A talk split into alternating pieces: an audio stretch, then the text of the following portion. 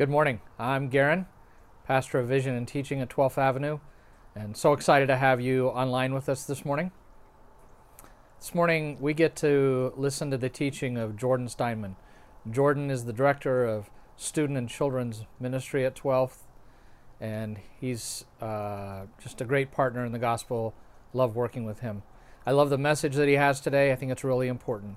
I think now more than ever, we need people who follow Jesus with their whole heart, who are fully devoted to him, who love him with all of their heart, their soul, and strength and mind. And I think, even especially as we come out of this season with this virus, that we need people who passionately follow Jesus in his way and who um, are committed to him and who want to follow him fully. So, Jordan, looking forward to hearing your teaching. Over to you.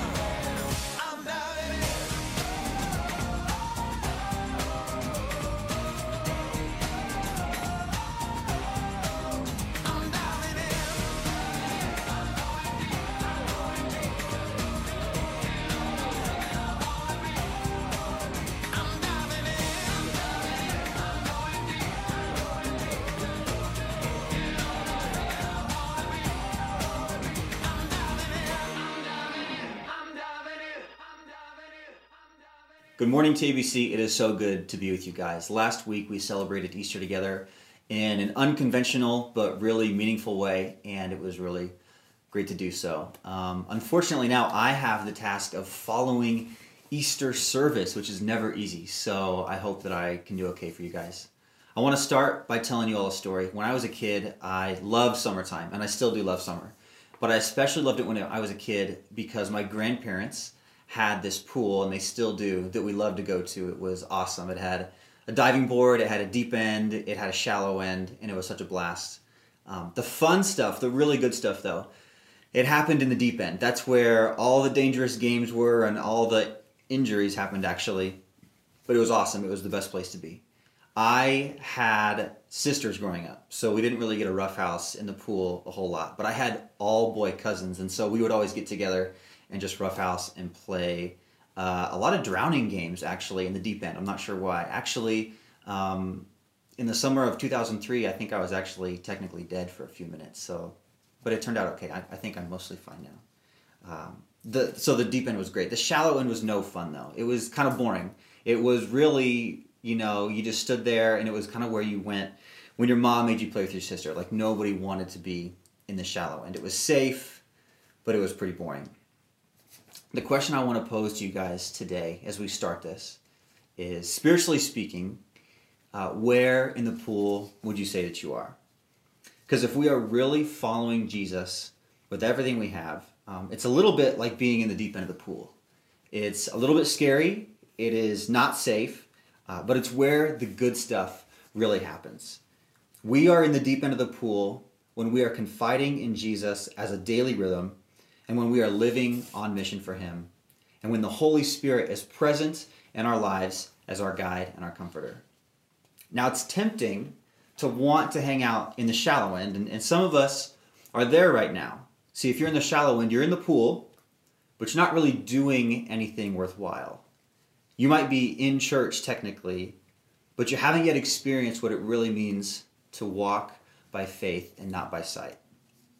If you're in the shallow end of the pool, your faith lacks teeth. It's a nice thing to talk about, but at the end of the day, it's not really what sustains you when times get hard.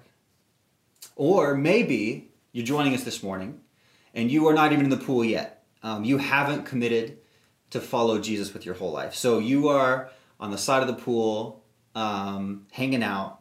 You're here with us this morning. You're still kind of just checking things out a little bit. And honestly, you're kind of hoping that nobody splashes you. And so, if that's you and you're here checking things out, I'm really glad you're here with us. I want to drop some hip hop knowledge on you guys, if that's okay. Um, I don't know if you guys are a hip hop crowd or not, but I have something I wanted to share with you. In 1995, the rapper Havoc of the hip hop group Mobb Deep, which I don't know if you guys listened to in 95, but but they dropped one of the most infamous hip hop lines of all time on the album called Infamous actually. The line is ain't no such thing as halfway crooks. Part of the reason the line is so great is because it's so simple. It's it's self-explanatory. Either you are a crook or you're not. You can't be a halfway crook because you can't rob somebody halfway. You can't commit a crime halfway. You either are or you are not. Similarly, uh, there's no such thing as a halfway follower of Jesus. And if you don't believe me, listen to the words of Jesus himself. Jesus says, If you don't hate your father, mother, sister, brother, son, daughter, even your own life in comparison to your affection for me, you are not worthy of me. He says, Unless you eat my flesh and drink my blood, you will not have eternal life. He says, Unless you are born again, you will not see the kingdom of heaven. Does this sound like a guy who is okay with occasional followers? I do not think so. Throughout Scripture, God makes it clear He wants all of you. In Jeremiah 29 13, He says, Those of you who seek me with everything you have are the ones who are going to find me. In Mark 10, we see Jesus walking around doing ministry. And this rich young ruler comes to him and says, Teacher, what do I have to do to have eternal life? And Jesus says, Go home, sell everything, eliminate your safety net, basically, and then come and follow me, and we'll see if you're for real or not. And the Bible says he walked away sad. In Matthew 8, Jesus once again is walking around, and someone says, Jesus, I want to come follow you, but my dad just, just died. Let me go bury him really quick, and I'll come back and follow you tomorrow. And Jesus says, Let the dead bury the dead. Pretty serious. Now, we can't go into an explanation of why Jesus would use this extreme language in these moments or what specifically he meant in each statement. But one thing is clear there is no such thing as a halfway follower of Jesus. You are either in or you are not. Following Jesus fully can be done as a lifestyle, it cannot be done with just a portion of our lives. The funny thing about a pattern in our lives is that um, it's no accident the, the things that we do on a day-to-day basis. Do you know what I mean? Things that that we establish as patterns in our lives are not really left up to chance, and that's because our daily habits are reinforced by repeated behavior. And so, the more we do things, the more they become a daily part of our lives. For instance, if you worked out this week odds are working out is a pattern for you. You didn't just wake up this morning and say, I am going to run today. I mean, maybe you did, and if you did, you're a way better person than me. But odds are, if you worked out this week, it's because that is an established pattern in your life. Um, the same way, the food you buy at the store, or Skylar, uh, the, the food that you shoot in your backyard, probably doesn't vary a lot week to week. If you bought healthy food last week, you're probably going back and buying the same kinds of food every week. The stuff in your fridge generally looks the same week to week. It's the same thing with your free time. If you generally like to read or watch Netflix or spend time on social media, those trends don't change a lot week to week. The established patterns of our lives will prevail and we will generally do the same things over time. Now, why is this? It's because we all have things that matter to us in our lives so we make choices to ensure that those things will happen on a regular basis. And the more we make choices that reinforce those things, the more ingrained those things become in our lives. That's why if you're a follower of Jesus, you know that that lifestyle you've created for yourself did not happen by accident. It happened because you made it a priority to seek Him out daily and to cultivate a real relationship with Him a great tool to you in doing this and forming this daily rhythm was likely something called spiritual disciplines. Now, spiritual disciplines, they can sound intimidating or complicated, but trust me, they really are not. Um, what they are are simple practices that allow us to be fully present with God and to live more deeply into who He created us to be.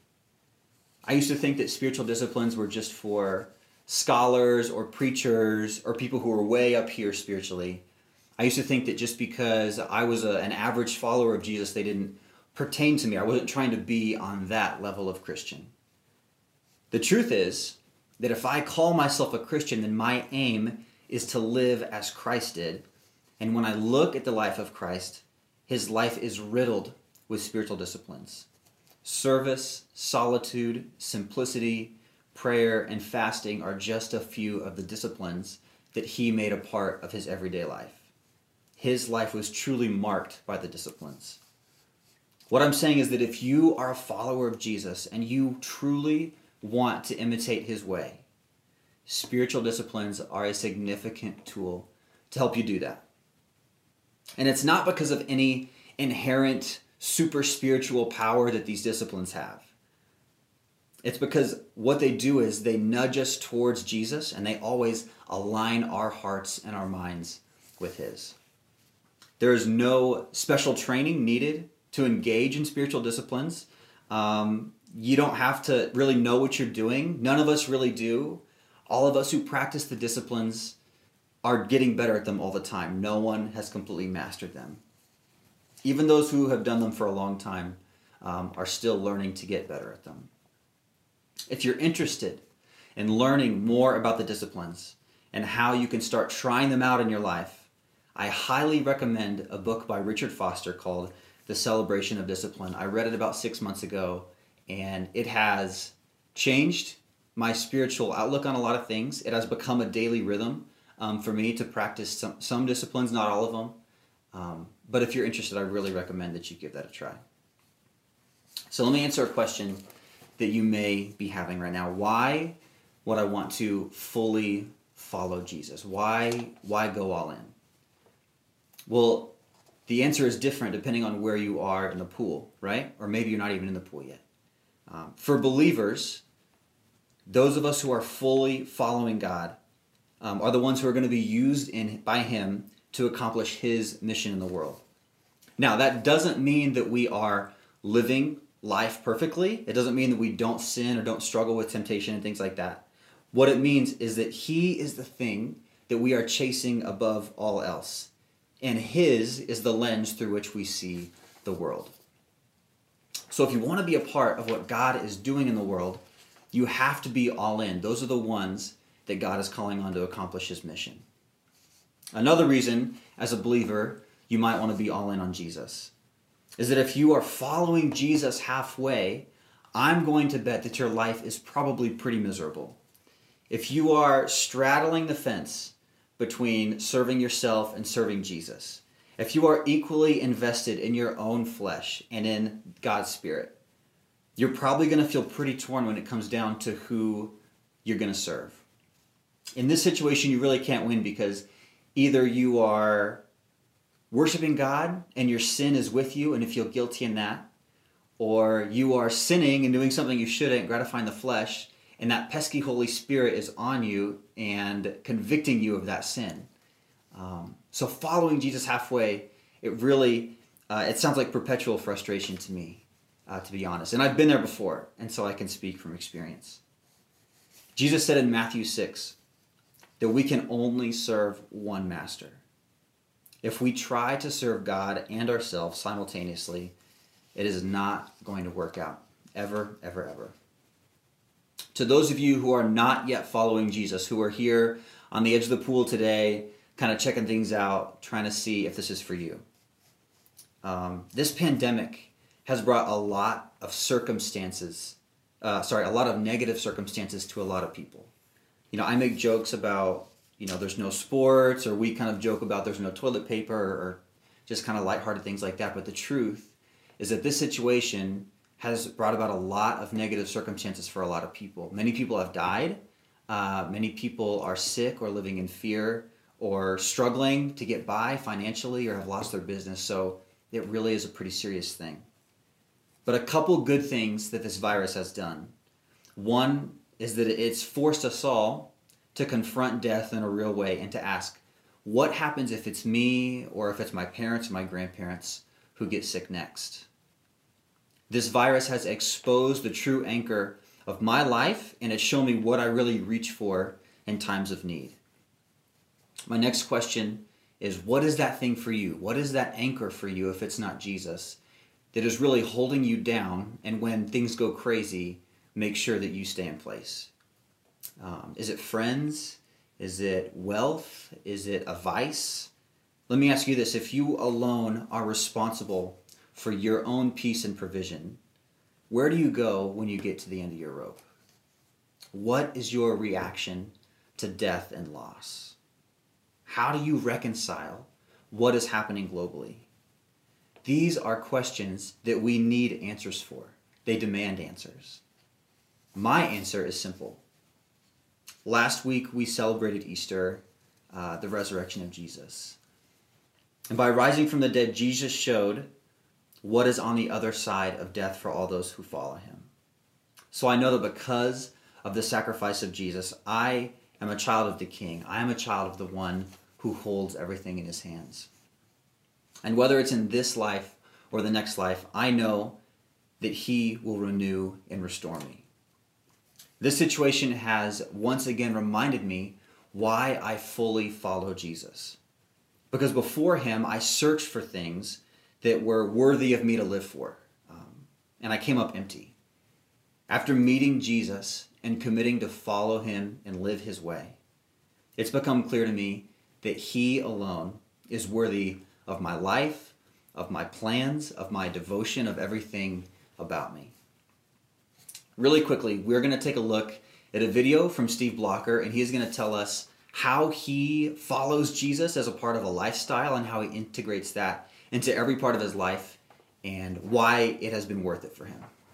Hi, I'm Steve Blocker, and uh, I work at Emporia State as a head track and field coach. And um, I've been in the Emporia community since uh, 2009. Uh, my wife Erin and I moved here, and uh, we've loved every minute. And a big part of that uh, the, the great experiences that we've had here have come uh, in large part thanks to our relationship with 12th Avenue and the people that, uh, that make up that community and um, have allowed me and helped me to, to grow in my walk, in my faith walk, in my relationship uh, with Christ. And it has been life changing for me um, as well as our family. Um, really started a, a lot with uh, with Al when he was here, and uh, and he kind of pulled us in and really made us feel at home, and then just the entire community uh, of the church. Um, has allowed us to feel very comfortable, um, ask lots of questions, and, and, and, develop those relationships that are that are so important to a faith walk. Um, I think that uh, when I look at my career and I first came into coaching and, and, my, my love affair with the sport of track and field and developing young athletes, uh, it has very much evolved in large part thanks to that faith walk and thanks to the community. Um, it's, it's not just about the winning. Um, sometimes I have to remind myself of that, but uh, it's, it's much more about the relationships and the opportunities that we have to, to work with young people and to work with other coaches and to, to allow your your walk with Christ and the the spiritual gifts and lessons that you learn um, from from your friends and from church to to really translate into your coaching and into your work and to to know every day that that what you're doing is a representation of Him and you have to instill those morals and those values and you have to be a living beacon of faith uh, day in and day out. It doesn't mean you're going to be I'm certainly not perfect, um, but uh, really being able to embody that relationship.